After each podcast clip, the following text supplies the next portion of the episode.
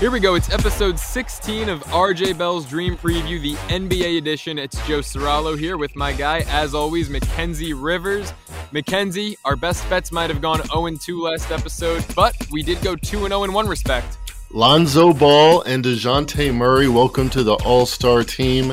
You and I identified that there were two players that were incorrectly not included should be those two. They were included. We didn't win any money, true, on these predictions, but nonetheless, I'll take pride in them. Justice was served. LaMelo Ball, the best of the Ball brothers, and Dejounte are all stars. Obviously, Kevin Durant and Draymond Green are the two that are being replaced. Hey, Mackenzie, this is our only show of the week. Our usual Thursday show will not take place because I'm here right now, live at Radio Row in Los Angeles ahead of the Super Bowl. So I've got some other obligations Thursday evening. But the trade deadline in the NBA is Thursday, and the Cleveland Cavaliers are ahead of the curve. They've added Caris LeVert from Indiana. So, Mackenzie, I ask you, how much of an impact is LeVert going to have on Cleveland down the stretch, and what's their ceiling with this addition now? Shout out to the Gilbert franchise.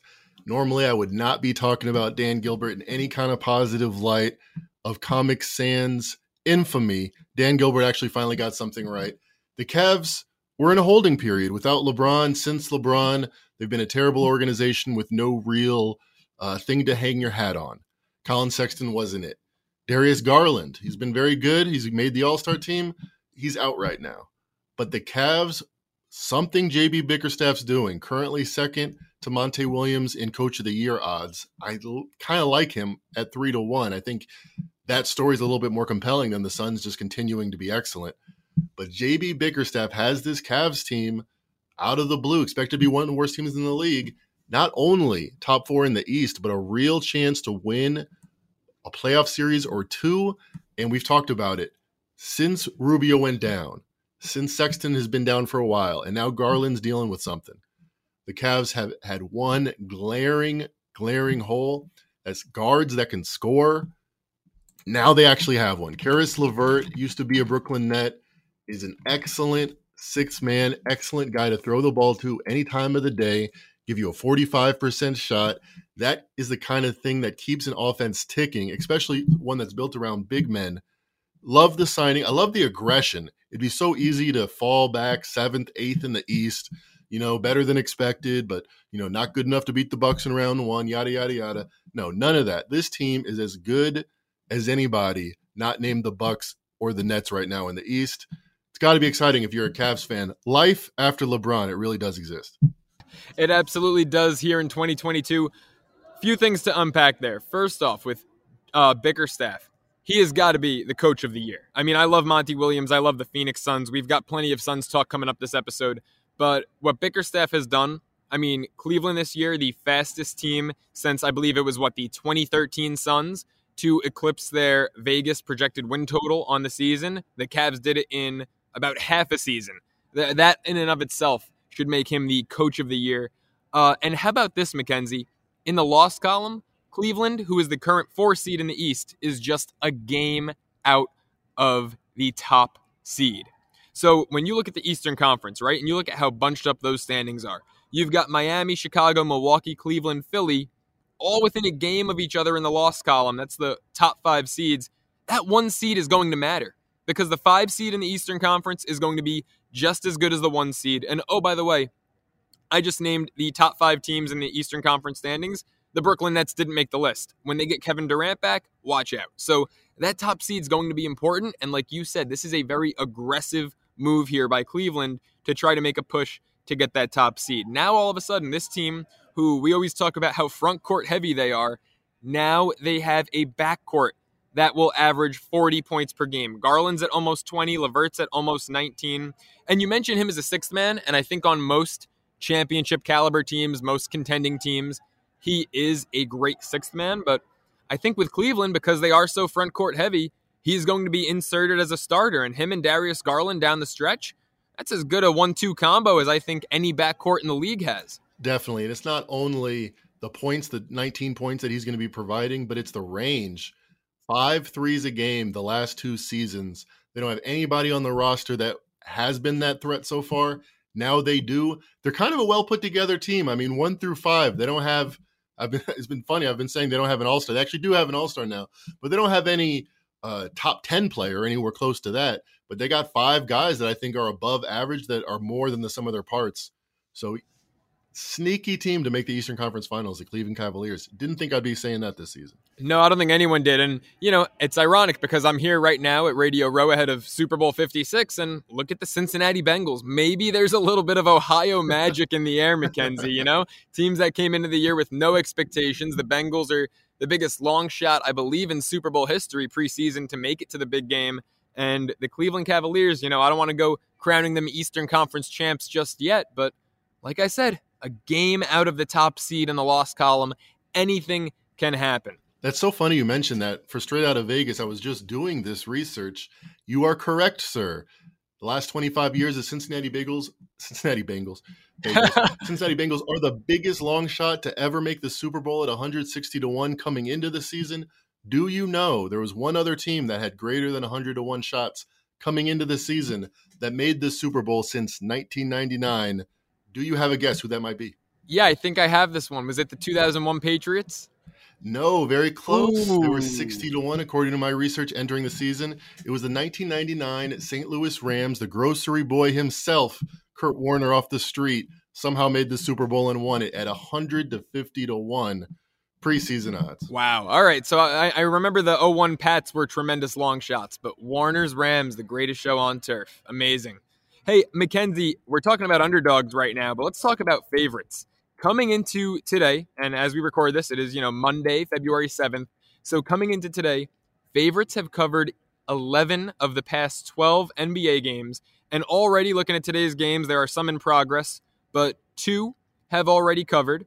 And there are three going on. It's looking like at least two more are going to cover. So 11 out of 12 Good chance that after today's slate is complete, 15 out of 17 favorites in a row have covered. Mackenzie, what, what's the reasoning behind this? Well, it's another February, and it's another February of domination by the favorites. And I mentioned 12, you mentioned 13 and 1 right now with three pending on Monday night. That one underdog winner, it was plus one. It was the home dog, the Mavericks, who actually opened as a favorite. So if you've done nothing but op- the bet opening favorites, you've won the past three days with no losses. So that got me a thinking because a couple years ago, Bernie Fratto, who I produce his the Straight Out of Vegas weekend edition, he said, "You know what? Uh, you've been working hard producing the show. Come on on Saturday, the D block, which is the last five minutes of the show. You can talk about whatever you like. You know, we'll do a segment for you, and we've been doing that ever since. Every Saturday, 11 p.m. Pacific." 2 o'clock a.m. in the East Coast. You can check me and Bernie out, do a couple hours on Fox Sports Radio. Mostly Bernie, but I'm there too. But one, the fir- very first thing I couldn't wait, I was, I was chomping at the bit to get on radio and talk about was this trend I'd been noticing throughout the 2019 season. Road favorites had been doing tremendously well, especially if they were road favorites of more than five points. Now, the last season that trend didn't do so well. Uh, there's a lot of different factors it's not as simple as bet this certain team, but I think we would be remiss. We'd be missing something huge as NBA betters not to grab on to some of these macro trends. For example, beginning of the year, first month of the year, 65% unders. Almost every game, the way they were calling fouls, the way the ball was kind of unusual, you'd be remiss not to say, hey, all these games are going under. I'm going to factor that in. Well, road favorites were killing it that, that year. In fact, favorites in general, as points have been going up, we've been talking about, as totals have been going up the last 10 years, it tends to matter less if you're getting four, five, or six. Therefore, using all the algorithms that the NBA models have used for years, those four, five, and six underdogs, their points matter less. Therefore, they're covering less often. And I have a theory because I that was I mentioned that Bernie uh, anecdote because it was February. It happened to be February eighth, and that this trend had been had been running strong. Road favorites. Now that the, these favorites have gone on this thirteen and one crazy trend, every team that's better recently, the last few days, have shown up and won. I did a little research, so I said I wanted to look at modern games, so 2018-19 season and beyond. That's three seasons plus all the different fluctuations of the NBA and its rules and its you know talent pool. I thought that is the best sample. It's a big enough sample, but it's also just the most recent games. Favorites over that time, 51%. Okay, 51.3%. That's solid. It's good information. Hopefully, it can help you make win bets, but you're not cashing enough tickets at 51% to make money.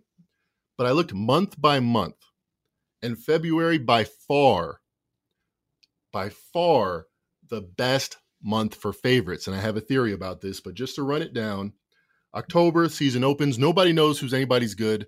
You know, favorites, underdogs, nobody knows. Favorites only win 47% of time in February. Goes up slightly above 50% in November, slightly above 50% in December. Hey, just just just just to clarify, you just said 47% in February. You mean in October, correct? Thank you, sir. Thank you, sir. Yes. Okay, just just for our listeners out there, because this is really this is really good information they're getting. I just wanted to make sure that no one got confused. I appreciate that. It'd be easy to get confused if I say the wrong thing, so I appreciate that. Yes, the very beginning of the season, favorites not so good, forty-seven percent in October. January again, slightly above fifty percent. In February, since 2018, 55.5%, 315 winners, actually 317 if I count tonight's, and only 254 losers. That's 55.5%. Now, why? I have a theory, but before I get to that, in March, it cools off a lot, slightly above 50. But in April, before the playoffs start, it jumps back up to 54%. Now, I mentioned that because here's my theory. In April, what's happening to teams that are bad? They are preparing vacations. They are moving on mentally and spiritually from the ordeal that they have done. I think that is an even stronger effect especially because it's not picked up by the market. It's an even stronger effect in February where favorites are 55% because all the teams that have realized that their season is amiss, that they're playing for development, they're playing to see who's good, they're playing to, you know, get some stats for their baseball cards or whatever. All those teams have slowly come to this realization where all the playoff contenders, the Timberwolves out of nowhere playing great basketball. The Suns want to make a statement, want to have a number one seed. These teams that care really care, and they show up in ways that consistently beats expectation because the market maybe they get how good the Suns are, how well they're playing. They don't get that the Wizards, without Bradley Beal, this was my best bet on Saturday, just aren't going to show up. Just likely aren't going to show up with the same intensity that they have done, you know, in January and in December and before they realized the season was a miss. So, one last little tweak to verify my claim that it was this anticipation of the All Star break. Just to hone in on exactly my theory, I said, okay, the two weeks in February directly before the All Star game. I went back, same time period, 2019, and this two weeks before the All Star game, 58%, 55 winners, only 40 losers for favorites of any stripe. Any stripe. Favorites are 58% the two weeks before the All Star game 2019. 2020, 57%. 2021, I first did this math, first two weeks of February. I got 51%. I said, huh, not really that impressive. Well, then I double checked. The 2021 All Star break, you might remember, was pushed two weeks. It was actually in early March. So if I looked at the All Star, the two weeks before that All Star game in late February, Again, favorites 52%. And this season, 2022, so far, since February 1st, favorites of 28 winners, only 11 losers. That's 72%. The market hasn't realized it yet, but the reality is shaking out. Who are the real players? Who are the contenders? Who's trying on a night to night basis? And who, like the Wizards for the second time in a row, are just ready to get their doors blown off? Not sure if this theory will stay consistent, but I know that I'll be looking at favorites with an extra interest the next couple weeks before the All Star break. I'm with you on that, my man. Look, that was a lot of information, but it backs it up. We're looking at three years of trends here. Favorites in February, especially the two weeks leading up to the All Star break, seem to be the move. So let's get into a couple of games. We're starting with the Lakers. I'm in Los Angeles, my man. We have to do it. Bucks, Lakers, Tuesday night basketball and the Bucks are four and a half point favorites. Mackenzie, are you looking at the favorite in this one, or do the Lakers, as home dogs, show a little something in LeBron's second game back? Well, first, I have to ask you, the Globetrotter that you are, you're in LA. LeBron decided to show up and actually play basketball at Staples Center or whatever it's called. Were you in attendance? Were you a witness, my friend? Don't get me started, Mackenzie. I got off the plane at 3:30 p.m. local time on Saturday, and first thing I did was before I even called an Uber, I checked to see if LeBron was playing, and he was listed two hours before tip-off as mm. out. I call my Uber, I get to my Airbnb, I settle in. It's 5:15. I get a push notification from ESPN. LeBron is starting. There were a lot of expletives said in that moment, my friend. You know, forget the fact that I'm a Knicks fan and it was Lakers Knicks. That would have been cool, but I just wanted to go see LeBron. So, really upset. And then to make it even worse, the Knicks go up 20 at halftime. LeBron pulls a triple double out. Overtime game, Lakers win. I mean, it was just an incredible game. I don't know if you saw Anthony Davis's putback dunk. Uh, that was just a highlight reel play, and I missed it. So I'm going to try to get to this one: Bucks Lakers, Giannis versus LeBron. This is my next goal. Uh, we'll see if I can pull this one out. But you've got the Milwaukee Bucks favored by four and a half. Looking at them on the season, even though they've been a subpar covering team on the road, they are 14 and 13 against the spread as an away favorite. They are 12 and 7 against the spread. Mind you, we're looking at favorites here. That's the sixth best mark in the NBA among road favorites. The Lakers at home just 12 and 17 against the number. Looking at the last five for Milwaukee, they have won and covered three straight and won and covered four out of five. And in all five of those contests, four of which they've won and covered, they were favored by five or more. So this is actually their lowest margin that they've been favored by in their last six. The Lakers, on the other hand, have covered three straight. They've covered five out of seven. Good numbers for LA, but they've only won three out of those seven. And you did make the point that in recent years, spreads of four, five, six, they're usually covered by the team who wins outright because of the direction that the NBA has gone in. So, with that into consideration, Milwaukee minus four and a half is my play here. Do you have a play on this game, Strong lean to the Bucks might be a play for me. Uh, it's it's close enough where I'm going to take the time to you know watch reports and everything. You mentioned that it's funny because we talked about the Knicks Lakers. We previewed it, and I had such a similar experience to you because I looked at the line. It was two and a half. I'm like, okay, I guess LeBron's not playing. And then I saw the halfway point. Knicks are up by 20. I'm like, wow, I guess you know Knicks are really good, and wow, the Lakers really need LeBron. And then the, the Lakers come back and they win. And I'm looking at the box score. I'm like, wait a minute, LeBron played. Not only did he play, but he had 30, 10, yeah. and 10 or something. How did I miss this? I looked at the line. It was only two and a half. How could I be so wrong as to say that the Lakers should only be two and a half point favorites without LeBron when they were two and a half point favorites with LeBron? Well, I sharpened my pencil a little bit more. I looked at the odds in that last hour, exactly as I predicted. That line shot up from two and a half to five and a half. LeBron's not worth the six points league's best six points he used to be, but he's still awfully mm. important to the line. So, unbeknownst to me, that line actually moved appropriately and exactly as I would have predicted. The Bucks here are not a favorite that I'm looking to dive into yet. Like I said, I lean that way, but here's my thinking. The theory that I just outlined about favorites in the in the early season of February has to do with they're still going 100% versus a team that's, you know, ready for a break. The Lakers are not ready for a break. They can't be ready. They're three games under 500. So they're going to bring the intensity. I don't think they're as good as the Bucks. I don't think they're functioning as well as the Bucks. So I do think we have the right favorite here. But when the season started, the Bucks were seven and a half to one. The Lakers were five to one to win it all. They all have the same players back. I know the Westbrook experiment has worked probably as bad as anyone could have predicted, but that says the line sh- at the beginning of the season would have been about two and a half. It would have been even. Now we're we're six and a half points the other direction for Bucks minus four, four and a half. That's enough to keep me off of it. I'm just a excited observer of that particular ball game. Yeah, and look, you know, I can't wait to uh, to hopefully be there yes, because sir. everyone should be excited anytime you get two all time greats, LeBron, who many people you know agree is top two of all time, Giannis, who will probably be a solidified member of the top 20 sooner rather than later if he's not already. I mean, to see those guys go head to head, betting spread line aside, that's just a treat. So I hope I get to see that one. Mackenzie, there is another great game going on Tuesday night. The Phoenix Suns make a little trip to the East Coast. They've got a pit stop in Chicago right now. They're up 15 with two minutes to go. Chalk that up as another favorite, as they were favored by six and a half in that one. They're going they're going to be 43 and 10 in a couple minutes, and they'll be taking on the 76ers and the MVP favorite, Joel Embiid, who currently sit at 32 and 21. There is not an official line out since Phoenix has not finished playing yet, but ESPN's Game Center, which typically tends to have accurate lines, even though the totals, as we've learned, uh, do vary. The Game Center has Philly as a two and a half point favorite, a rare game as an underdog for Phoenix, just the sixth time this season.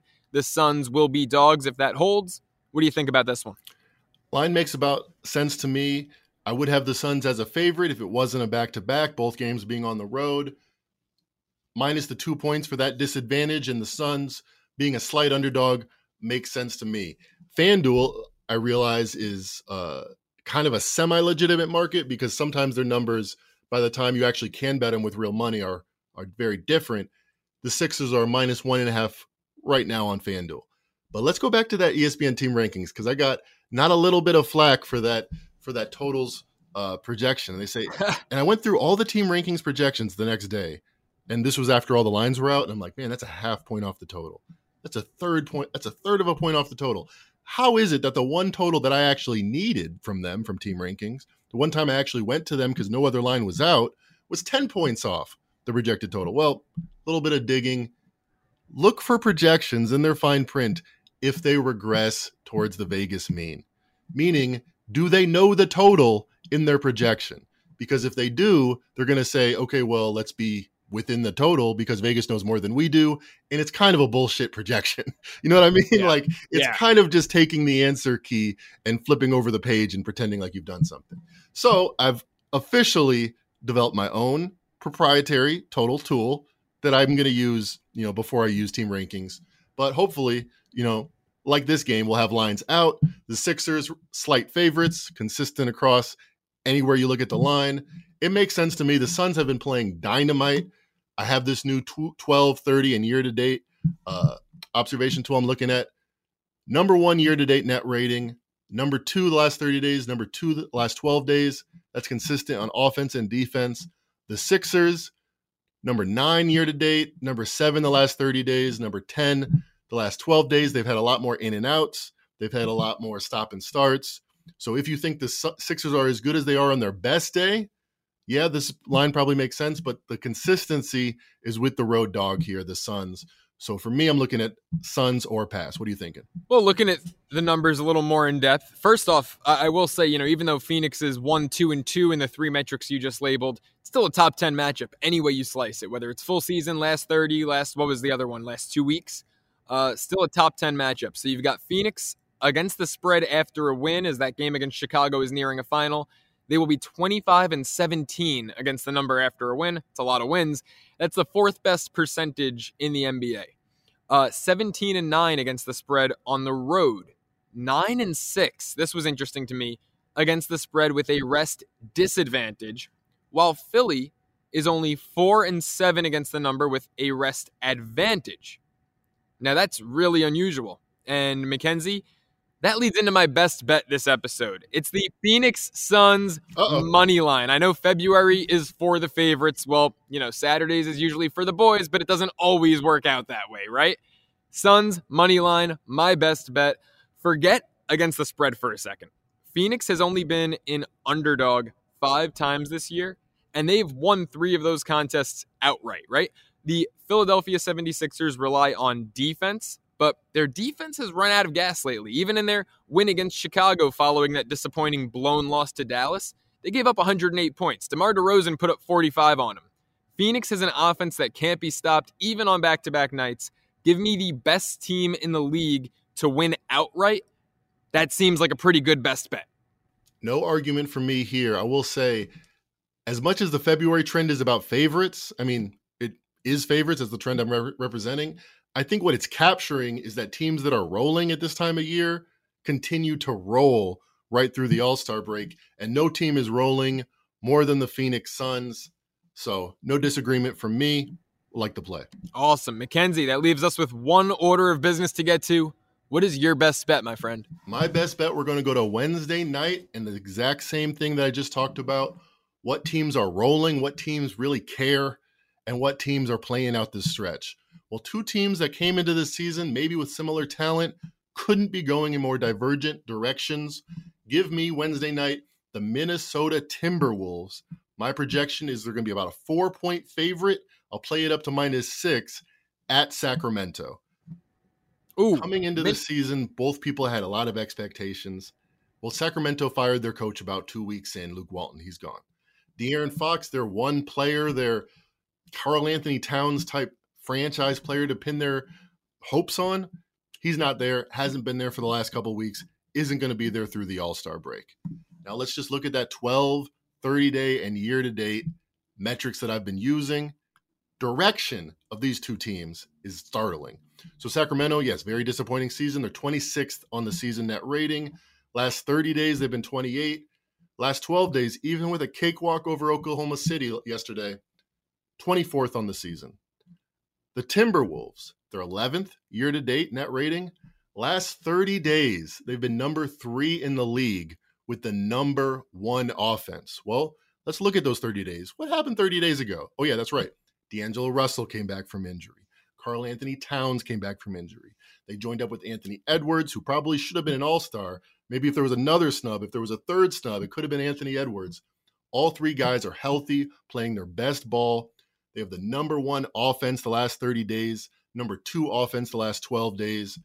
Compare that to Sacramento, who has the number 26th defense the last 30 days. And like I said, only the 24th best net rating. Love the Timberwolves. Love the athleticism that they have. De'Aaron Fox not going to be there. Tyler Haliburton isn't that defensive presence that, that De'Aaron Fox can be. So I like the backcourt, Russell, Edwards. I like Anthony Towns. No real, you know, counterpart to match him down low. Richaun Holmes doesn't scare me. Love everything about this game. One of the my favorite best bets that I've given out in a while. Unless this comes out if if the market is smart and they make it Timberwolves minus 10, then I'm gonna have to renege because I can't bet bet it. But they're not. The market is not smart. The market is using algorithms that have preset power ratings that are not going to suddenly say, hey, favorites are 12 and 1. They're really going. They're going to change it four points, which is really probably appropriate. This number is going to come out really healthy, really easy to cover, minus four. Love the Timberwolves to get it done. My best bet for Wednesday Minnesota Timberwolves minus four at Sacramento. I love that. I mean, Minnesota minus four to me in this contest and this matchup is an absolute steal. You mentioned how for most of the season they haven't had Russell Towns and you know Edwards left. He was on the COVID list for a bit. The three of them together is as lethal a big three as you can find right now in the NBA. The T Wolves have won four straight. And another thing, you know, you talk about this time of year, teams start having something to play for. They are just a game behind Denver for the sixth seed in the Western Conference. The Timberwolves do not want to be in that play-in. Now, even though if they're the seven, that 10 seed looks pretty tame. You know, it could be New Orleans, Portland, San Antonio, Sacramento. Uh, I mean, that's a pretty tame 10 seed right there in the West. But you don't want to be in it, right? You want to have that six seed locked up. They're a game behind Denver. They're playing for everything. They're at full health. Man, four is one of the, you know, Minnesota minus four would be one of the juiciest lines I've seen in a while in this league, even up to five and a half or so. Uh, that's something you jump on, in my opinion, Mackenzie. I love the best bet. One time in the last 17 years, the Minnesota Timberwolves have made the playoffs. They don't want any play in tournament. They are fighting tooth and nail to get into that top six. Love the motivation, love the play. All right, it's two best bets. Minnesota minus four is Mackenzie's. Mine is the Phoenix Suns money line as dogs in Philadelphia. And just like that, short and sweet, my man. That'll wrap up episode 16 of the NBA edition of RJ Bell's Dream Preview right here on pregame. I'm Joe Ceraulo for my guy Mackenzie Rivers. Go make some money.